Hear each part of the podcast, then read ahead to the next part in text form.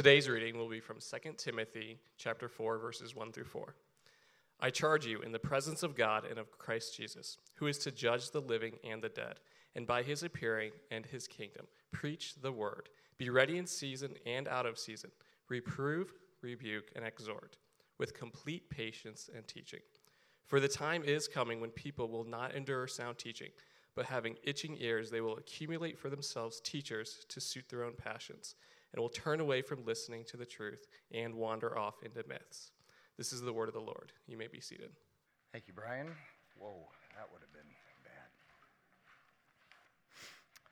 Well, because of the preaching calendar from Redemption Central, uh, we really get we rarely get a Sunday where we get to just do what we want. Is is the fireplace going behind me now? Yeah, that's cool. So we're gonna have a little fireside chat uh, this morning. I wanna I wanna share some thoughts, sort of some family time, um, things that we don't usually get to talk about because of the preaching calendar.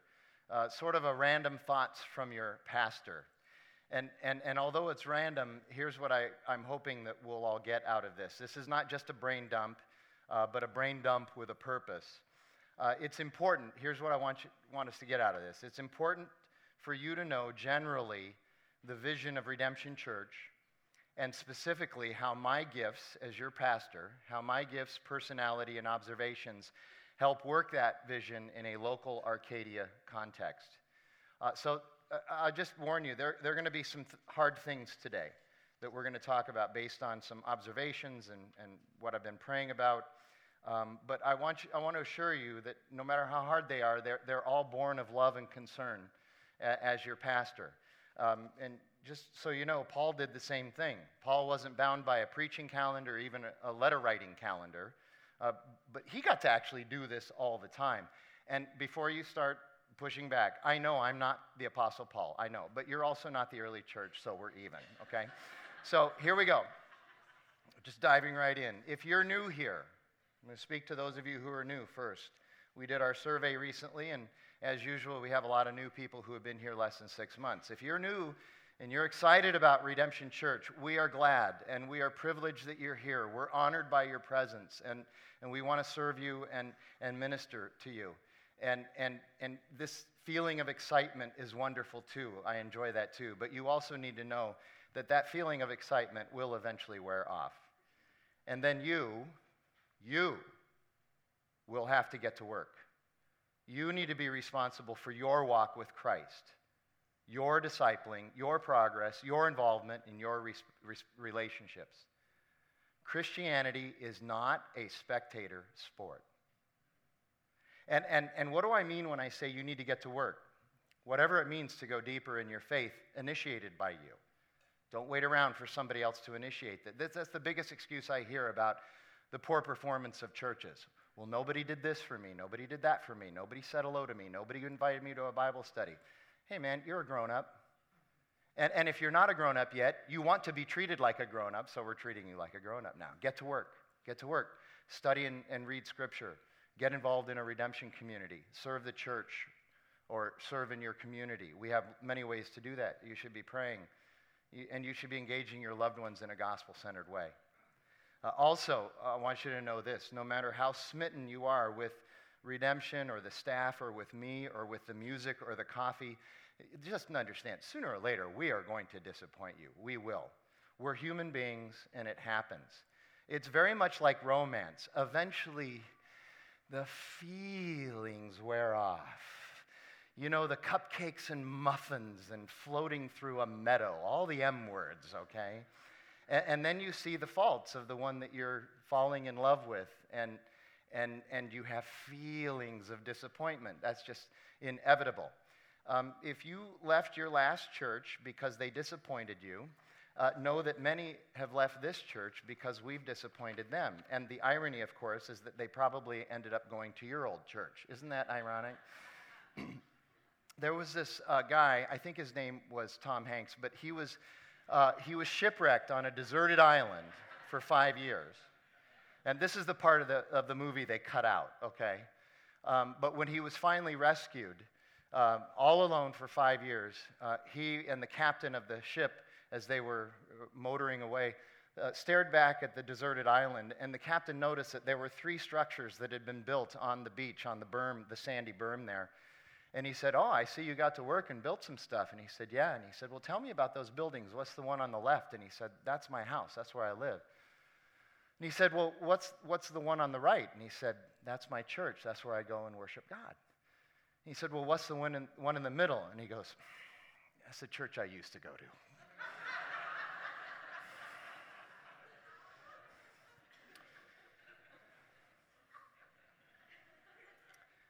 But more than the music, the staff, the coffee, and the ministry programming, this is the one thing that becomes, at some point, a stumbling block for many people. At Redemption Church, we preach the Word. We preach the Word. And that happens to be biblical. That passage that Brian read for you, let me, let me just take a few minutes to talk about it. This is Paul writing to Timothy probably the last letter he wrote before he was executed. These are his last words, essentially, that we have recorded. And he writes, I charge you, and I charge you in the presence of God and Jesus Christ, who is the judge of the living and the dead. He's charging him, and he's saying, in the presence of God and his son, this is a serious charge. It's almost like he's saying, You need to accept this covenant. I'm calling you to something that's way bigger than you, and I'm doing it um, in the presence of God and of Jesus Christ, who judges, judges the living and the dead. You know, you and I, we, whether we say it out loud or not, we judge the living, don't we? We judge everybody. We judge people around us, work, family. We judge the living, but there's only one who can judge the dead. And all of us will eventually be judged by him. Are we in him or not in him? Only one can judge the dead, and that's why Paul appeals to him here. He says, uh, who is the judge of the living and the dead, and by his appearing and his kingdom, this is what I charge to you. Here you go. Preach the word. Preach the word. Be ready in season and out of season. There are two times that as a pastor, I am called to preach God's word. Two times only. That's it. In season and out of season. It's another way of saying all the time. Okay? whether people in season are ready to hear it or whether it's out of season, they're really not ready to hear it and they don't want to hear it. We're called to preach the word at Redemption Church. And, and, and then he says that what the word of God will do is reprove, rebuke, and exhort.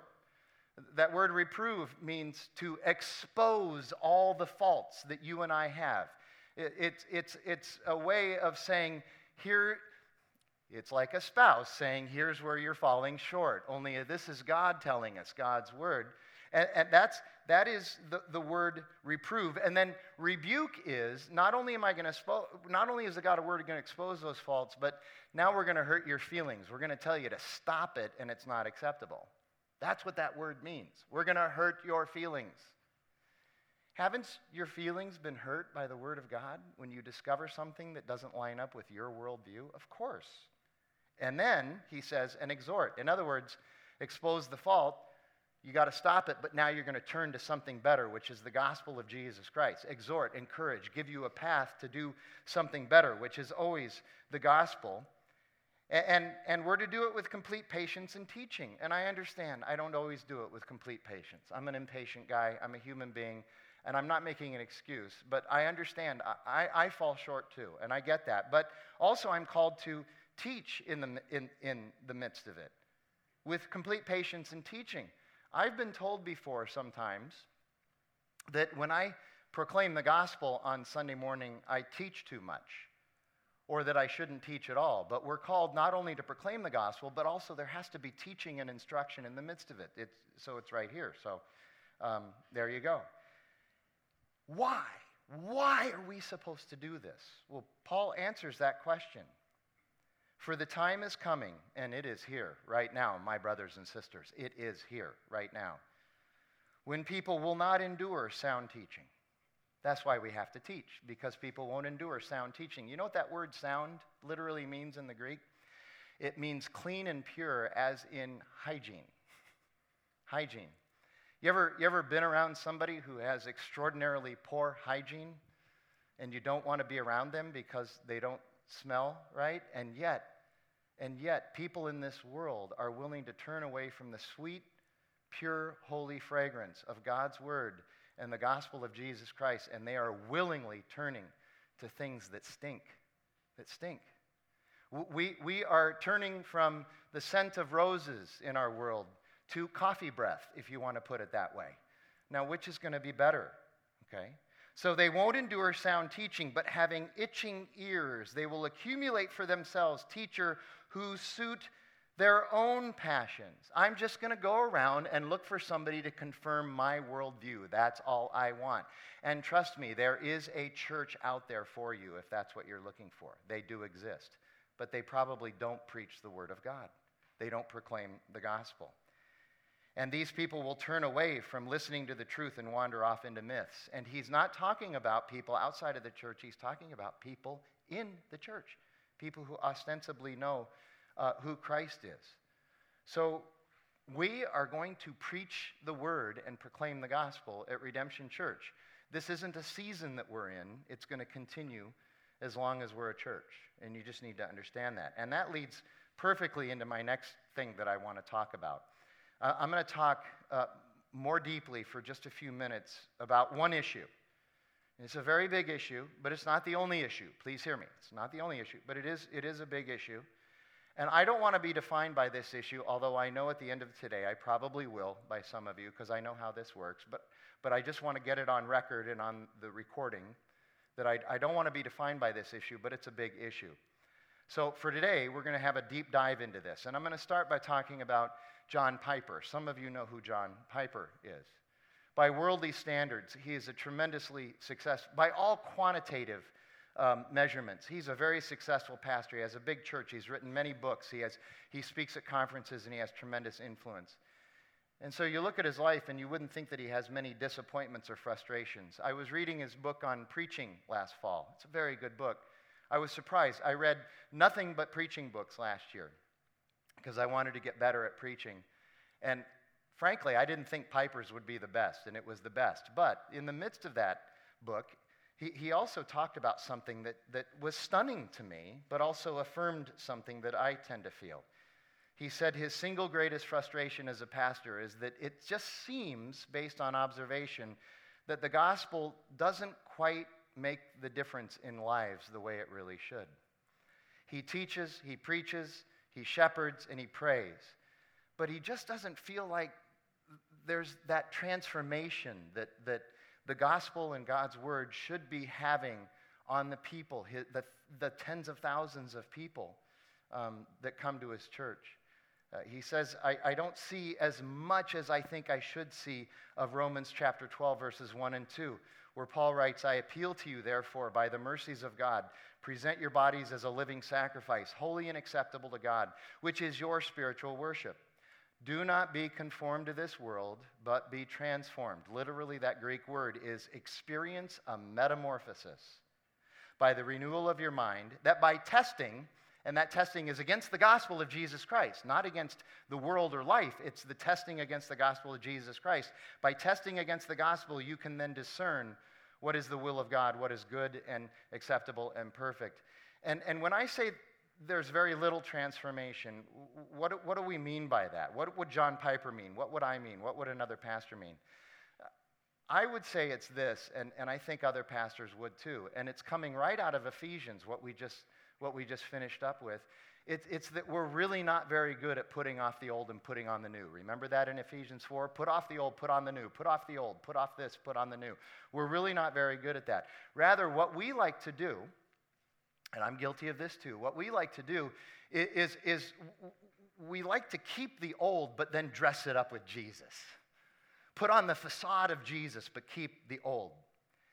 And here's what I think is the biggest manifestation of this challenge that we have we just won't let go of our idols. We just won't.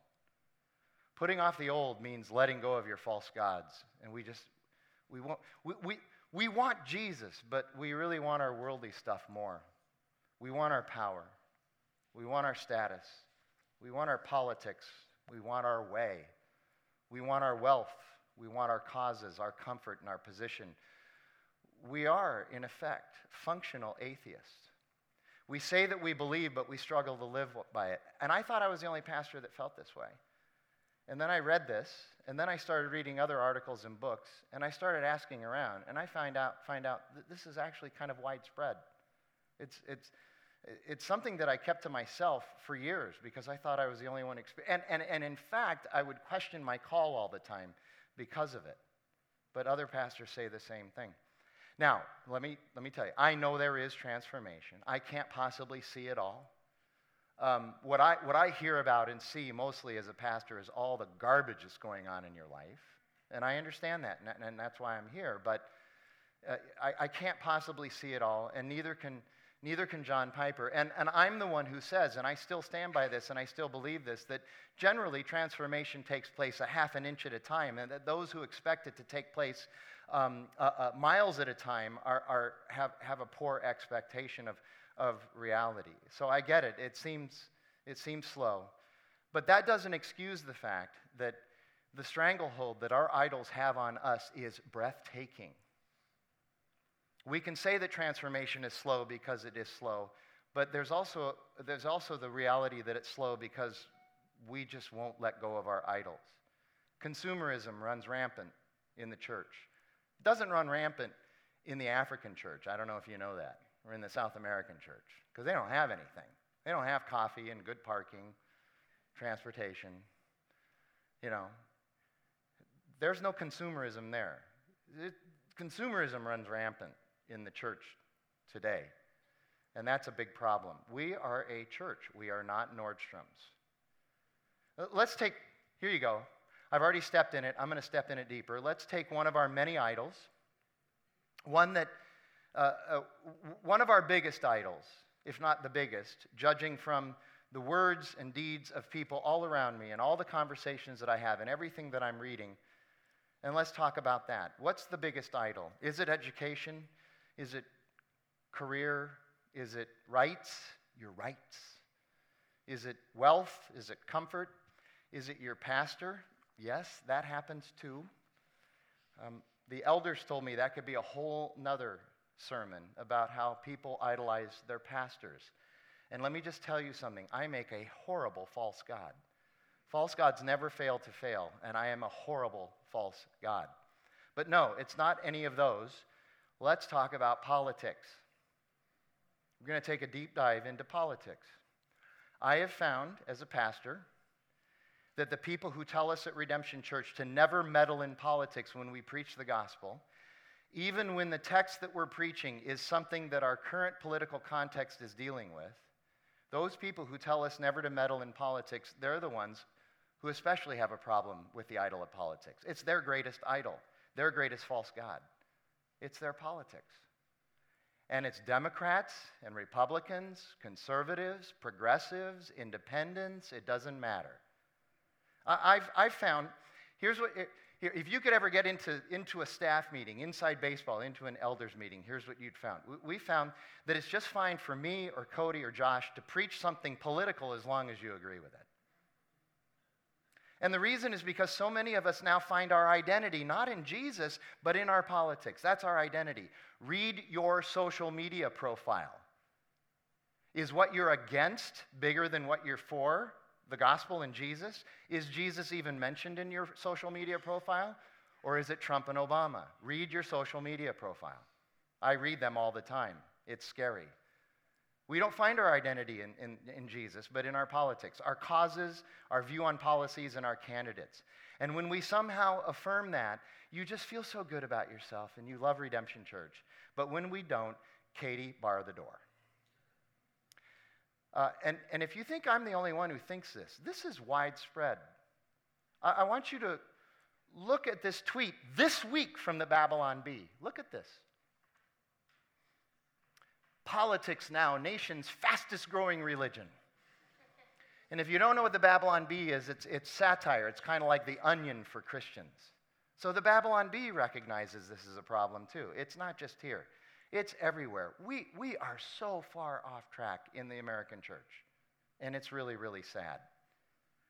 Uh, it's kind of like with sin. I have found over and over that people who aren't committing adultery are just fine when we call out the sin of adultery. But if you're having an affair and I preach on adultery, this church sucks. Gossipers hate it when the text calls us out for gossiping. All those passages about loving, helping, and serving the immigrant, the sojourner, and the alien, anathema to those who worship at the altar of the wall. All those passages about submitting to the governing authorities, anathema to those who worship at the altar of a world without borders. None of you are worshiping Jesus. You're worshiping policy. Policy. Here you go. Transformation will not happen in our life unless idols and false gods are challenged, not affirmed. And this is one of our biggest idols. And until we confront it and break it, we will never be transformed by the love, grace, and mercy of Jesus. You see, if the church is simply supposed to be your echo chamber, don't make a church like Redemption, one that preaches and teaches the full counsel of the Word of God and the gospel. Don't make a church like this your home, because sooner or later you're going to be very unhappy here. Transformation only happens when our idols and our false gods are identified and challenged. It's that simple. Church is not about changing others, it's about changing us. Jonathan Leeman, in his most recent book, How the Nations Rage Rethinking Faith and Politics in a Divided Age, writes this Church and state are distinct God given institutions. But the truth is, every church is political, all the way down and all the way through. And every government is a deeply religious battleground of gods. No one separates their politics and religion. Not the Christian, not the agnostic, not the secular progressive. It's impossible. Trying to ignore these truths is part of the problem. The holy battle rages on, even if we deny it. Our gods determine our morality and they determine our politics unavoidably. They are not always consistent with one another. It's not always apparent to us, but it's always there. There is no such thing as spiritually neutral politics. And I would add to Leeman's observations there is no such thing as a politically neutral Christian. The only time we want political neutrality in the church is when it challenges our false gods. And I am in the camp that firmly believes that the greatest idol in the church today in America is politics. It's an idol for the conservative Republican. It's an idol for the progressive Democrat. It's, it's an, it, it, it, the, the idol is worshiped and manifests differently depending on your persuasion. But the problem is, is that, that both are trying to hijack the gospel. Both sides are trying to hijack the gospel for their political purposes. But to this, I would argue that there's even a bigger more important underlying God. Why the manifestation of the problem of politics? There's something that underlies even that. We got to dig even deeper. The bigger idol, the bigger problem is power. Power. Whether we admit it or not, whether we say it or not, we just all want power. That's really what it is. And this is sort of the, the item now that we feel like we can acquire it. We believe by our words and actions that the way to have power, acquire power, and to keep power is through politics. Power. Others have it, we want it. The power to control, the power to dictate, the power to make other people in our image. Political power, we believe, is our ticket to controlling others, corporately and individually. We try to dress it up. This is the part that grabs me. We try to dress it up as what Jesus would really want. But it's really about us, it's about our false God. Politics is an idol, but it is the mechanism of our deepest underlying power, uh, idol, and that's power. And when the Bible talks about things that we think are political, the most interesting thing is how the Bible talks about those things in a context of laying down power, of giving up power, or using power only to serve others, as Joseph did in Genesis 37 through 50. But this false God thing, this idol worship, is a problem. And it's been a problem for centuries. It's not just our problem. Jesus knew it was a problem. He said in Matthew 6 No one can serve two masters, for either he will hate the one and love the other, or he will be devoted to the one and despise the other. Paul writes this in uh, Philippians chapter 3. But whatever gain I had, I counted as loss for the sake of Christ. Indeed, I count everything, politics included, power included, as loss because of the surpassing worth of knowing Christ Jesus my Lord. For his sake, I have suffered the loss of all things and count them as rubbish in order that I might gain Christ. And then he writes later on in that same chapter Brothers, join in imitating me and keeping your eyes on those who walk according to the example you have in us. For many of whom I have often told you, and now tell you even with tears, walk as enemies of the cross of Christ. Their end is destruction, their God is their belly. Their God is their belly. That's, that's Paul's way of saying that the only God that most people have is what their desires are, what their false gods are, their idols, whatever it is that isn't the cross of Christ and they glory in their shame. They're happy about it. They're proud of the fact that they reject Jesus and that they glory in, in the desires of their flesh, the desires of their eyes, and the pride of their life, with minds set on earthly things. But our citizenship is in heaven, and from, from it we await a Savior, the Lord Jesus Christ. Now, on a related note, what's next on the preaching calendar? Well, oh, won't you be excited? It, it, the next nine weeks, we're going to do an overview of the minor prophets. We're calling it Major Lessons from the Minor, minor Prophets. And if you don't believe that there are politics in the Bible, you have never read the prophets. Keller, Tim Keller writes this What should the role of Christians be uh, in politics be? More people than ever are asking that question. Christians cannot pretend they can transcend politics and simply preach the gospel. Those who avoid all political discussions and engagement are essentially casting a vote for this social status quo. American churches in the early 19th century that did not speak out against slavery because that was uh, what would, we would now call getting political were actually supporting slavery by not doing so. To not be political is to be political. So if you want a church that doesn't preach politics, you're being political. Okay? I'm not going to preach politics. Cody's not going to preach politics. Josh isn't going to preach politics. But when the Word of God deals with something that you deem as political, we're not going to run away from it. That's part of what Redemption Church does. And our goal in studying the prophets is to know the character and heart of God, to understand what's important to Him and what His agenda is, not ours.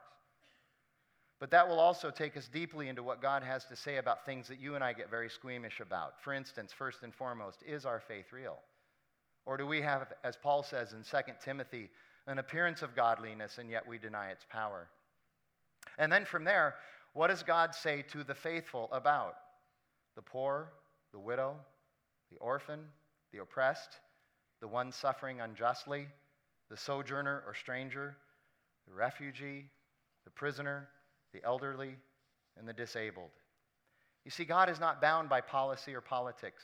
This is part of our idol. When someone asks me as a pastor about political candidates and political parties and political platforms, this is just my experience that I've experienced over and over and over. I now, at this point, mostly assume that it's not going to be a legitimate conversation. And here's why because I found that the person asking is really not interested in what I think or what the scripture thinks. They're only interested in whether or not I'm going to affirm their political position. And if I don't, then they want to spend all the time telling me about their politics, and I didn't ask them. I don't care. I'll talk politics with you, but I want to talk about it in the context of Jesus Christ. The prophets never found their salvation in politics, politi- uh, policy, kings, or candidates. They found it in the one true God. And that's why the prophets are relevant for today. The way people used to talk about Barack Obama and the way people talk about Donald Trump today is nothing short of idol worship. Those of you who love Donald Trump and those of you who hate Donald Trump, and we have both in this room right now. Some of you are shifting uncomfortably right now in your chairs. Those of you who love Donald Trump, those of you who hate Donald Trump, have you ever stopped to think how much Donald Trump is controlling your life and your mind and your heart? My assumption is that many of you have a, have a statue of Donald Trump sitting on your dashboard in your car. For some of you, it's a votive, and for others of you, it's a voodoo doll. But either way, Donald Trump is an idol. Isn't that sad and tragic? I mean, come on, just admit it. Isn't that just sad? Is he really your Savior, those of you who love him? Is he really your Savior? And those of you who hate him, is it really going to be your salvation to get rid of him? Really? From the conversations I have, I believe that you think that's true. The Bible says the love of Christ compels us. The Bible says, have the same mind in you that was in Christ Jesus. The Bible says in Ephesians chapter 5 to be filled with and live under the influence of the Holy Spirit and not to be drunk on Donald Trump, whether it's a good drunk or a bad drunk. Be politically involved, but don't worship in that arena. I vote. I have my thoughts about this stuff. I don't place any of my faith in it. In fact, the track record of all politicians against the track record of Jesus, who has the better track record? And yet we keep going back to politics. That's really sad. If everything that Donald Trump does is right or wrong, no matter what, or, or if everything that Barack Obama does is right or wrong, no matter what, then you have a false God. If you can't just, as Aaron Bear says, if you can't just take a politician and call balls and strikes with him no matter what, that was good, that was bad, this was, this was right down the middle, this is a problem, and, and, and that's a problem. If you can't do that no matter how, who it is and what uh, aisle, uh, side of the aisle he's on, then you have placed ultimate faith in that politician. Leeman again. One sign that you identify more with your ideological tribe than you do with Jesus is that you cannot hear what's good when it comes from another tribe. It's amazing how much people will fight for the Constitution but ignore the Bible, and what's really ironic to me is that most don't know anything about either. Again, here's Leeman. Last time I'll quote Leeman. And don't blame Leeman for this message, it's me. The church's most powerful political word is the gospel. And the church's most powerful political testimony is being the church. There is more political power in the gospel and being the church than there is in electing a president, installing a Supreme Court justice, or in changing the Constitution. Just as our hearts are battlegrounds of God's, so the public square is a battleground of God's. Either we ask the state to play savior, or, to say it a different way, we demand the state play servant to our gods. Sometimes our gods agree with one another, sometimes they don't. And that's when the fighting starts in the public square. A nation's public square is where citizens wage war on behalf of their gods. Just consider the type of environment we live in now this way.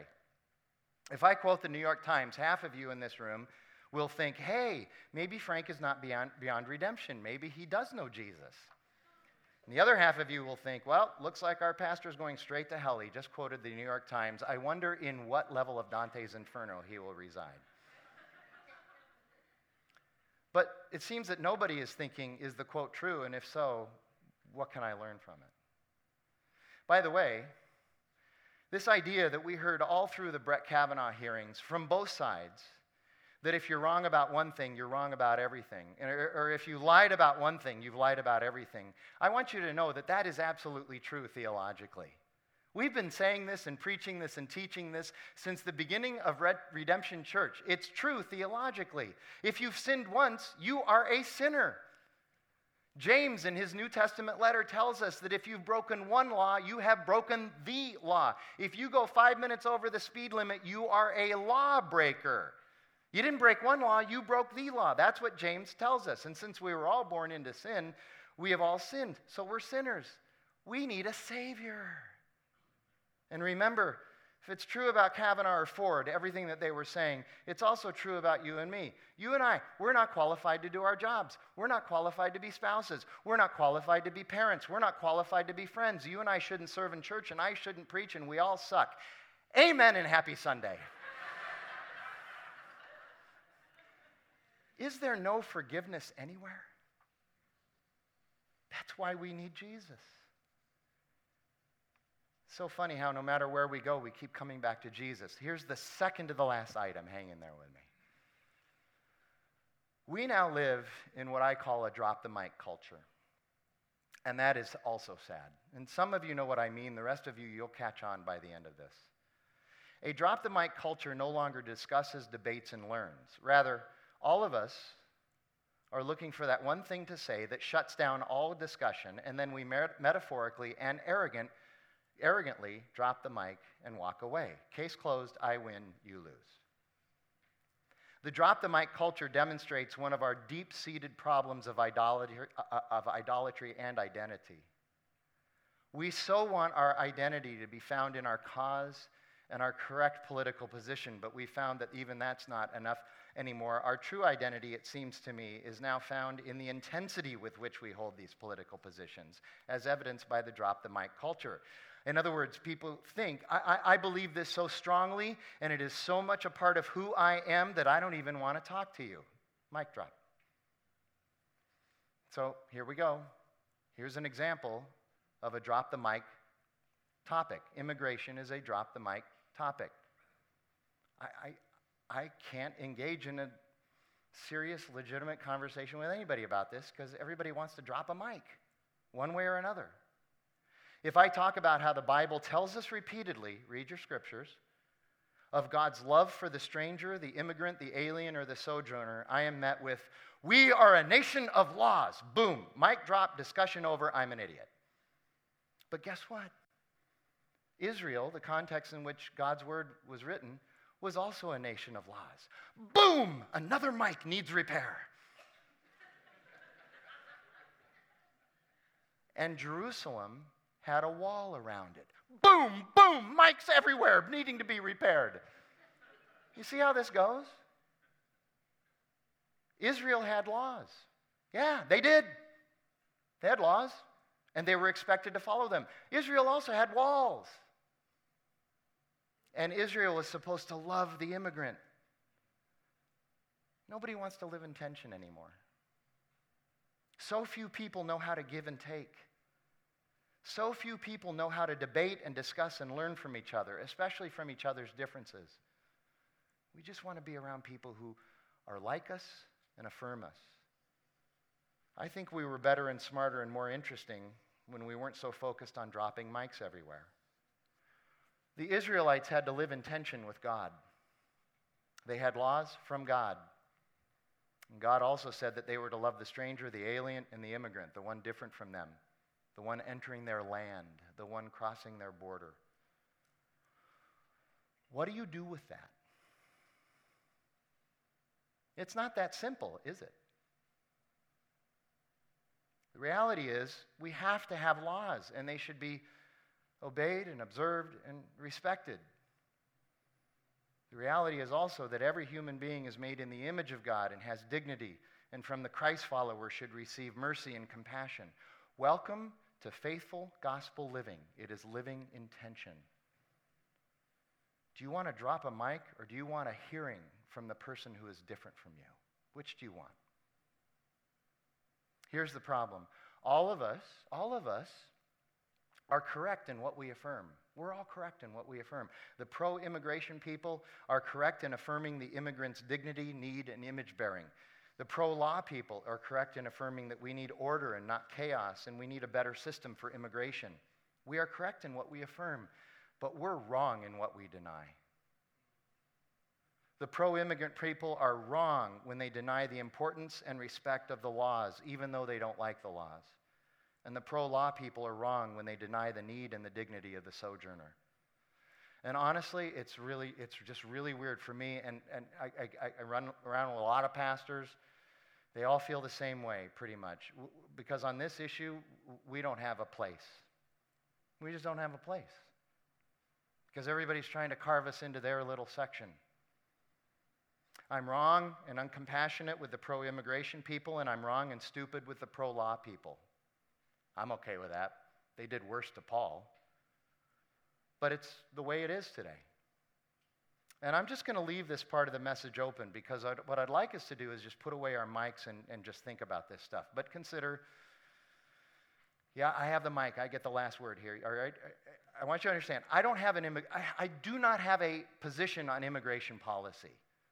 I'm not trained in that. My master's degree is not in, uh, in uh, public policy, and I didn't go to Harvard where they teach that. I, I, have a, I have a degree in divinity and a degree in communication. I, don't, I, I can't write legislation. I don't understand all of the issues. And so I have no expertise in that area, although I know some of you think I should be involved that way. That would just be a waste of my time and a waste of your time. But I can talk about this with some level of expertise. The Torah, the ancient Mosaic law code that we find in the Old Testament, the Torah, God's law, is the only ancient law code, the only one out of many, that required of his people that the alien, stranger, or sojourner be treated exactly the same as your own ethnicity, kin, race, or group. The biblical scholar Nahum Sarna writes that it is only in the stranger, alien, or sojourner that human beings can find their humanity. It is only there that we are able to understand how we are all created in the image of God. I'm going to try to land this plane now, and I know it's been a very turbulent ride, and I want a smooth landing, so I'm going to turn my attention to something else. It's just a reminder. We say every Sunday redemption is one church with nine congregations. Let me unpack that just a little bit. I know some of you are tired of the word unpack. Let me define that for you just a little bit. Um, being one church with nine congregations means that we're going to have strength, alignment, and tension. Our strength is what Tyler Johnson has said for years. We're better together. It's the reason these churches came together to form Redemption Church. We're better together. There's great wisdom in having many counselors. I have eight other lead pastors essentially at my beck and call for wisdom and counsel and help. It's great. And the economy of scale of being part of redemption, you have no idea how much money that saves us. Alignment. We are aligned theologically. We, we have a reformed position on our theology, and that's, that's the only way you can be a part of Redemption Church. And if you don't know what that is, you can study it or ask Cody to go out for coffee, and he'll play you a little song on his, on his um, guitar. We're aligned in our philosophy of leadership in local churches, and, and we have chemistry with each other. We genuinely like each other at Redemption Church. I love my brothers and sisters at Alhambra and West Mesa and Gilbert, and yes, even Tempe. but then there's tension. All worthwhile endeavors have a tension. If they didn't have tension, they wouldn't be worthwhile. Your car can't run without tension. If your car didn't have tension, it would just sit on the side of the road. Also, because we're one, one church with nine congregations, we are centralized, unified, and decentralized. Centralized. Our payroll, our facilities management, our contracted services, and our insurance is all centralized. And there is an economy of scale there. If we did that on our own as an independent church, it would cost us 20% of our revenue. We pay 10% into Redemption Central for those services. It's awesome. We're unified. There are things that we don't do exactly the same, but we're unified in them. The preaching calendar is pretty unified. Our seven core values as a church are unified, and if you don't know what those are, you can get a bookmark at the Connect desk. And then there are things that are decentralized. We do a lot more refugee ministry at Arcadia because of our proximity with refugees than they do at Gateway. That, that's just, but they do a lot more with different uh, demographics than we do because of where they're located. Our prison ministries are manifest way differently depending on the location. Um, we have deacons. Not all the other congregations have a deacon board. So decentralized. And then lastly, what does it mean? We say this every Sunday when we say Redemption Church is outward focused. We're gospel centered and outward focused. What does that outward focus uh, thing mean? That's one of the seven values, by the way gospel centered, outward focus. Well, we express our, our outward focusedness in four primary major areas. We, we love and serve the poor. And when we say the poor, it's not just people who are poor in terms of money, but poor in terms of any resource relationships, network, mobility, or status. We also love the nations. And we love the nations not just globally, but locally. 60 years ago, to have a cross cultural uh, experience, you had to cross a border. Today, you just have to walk across the street and you're going to have a cross cultural uh, experience. We love the nations, globally and locally. We also love leadership development. It's why Redemption Church has so many young people uh, uh, hanging around and being trained, and we plant churches because we love a culture of leadership. We also love the local church, whether it's a Redemption Church or it's New City or it's, or it's Christ Church over on Indian School whether it's renovation, we, don't, we love the local churches and we want local churches to be healthy and to grow. And so, no matter what, no matter how powerful the cultural forces, no matter how many books are written about the new way to do church, we are going to be a church that proclaims the gospel, preaches and teaches from the Bible, and calls people to love and serve their neighbor in their context. And that means loving the poor, serving the nations, developing leaders, and helping churches. Thank you for being my church family. Let's pray together. Lord God, we pray that um, your will would be done, not only in heaven, but also on earth. And that means that we have to be involved. So, God, I pray that you would empower us and lead us and encourage us in that. Our prayer is that Christ would be our God, our only God, our one and only God. It's not that we don't have other things to be involved in or enjoy or pursue, but we need to remember who Jesus is first and foremost in all that we do. God, help us to do that. Fill us with the power of your Holy Spirit, but also the wisdom that comes from your word and your life. We ask that in Jesus' name. Amen.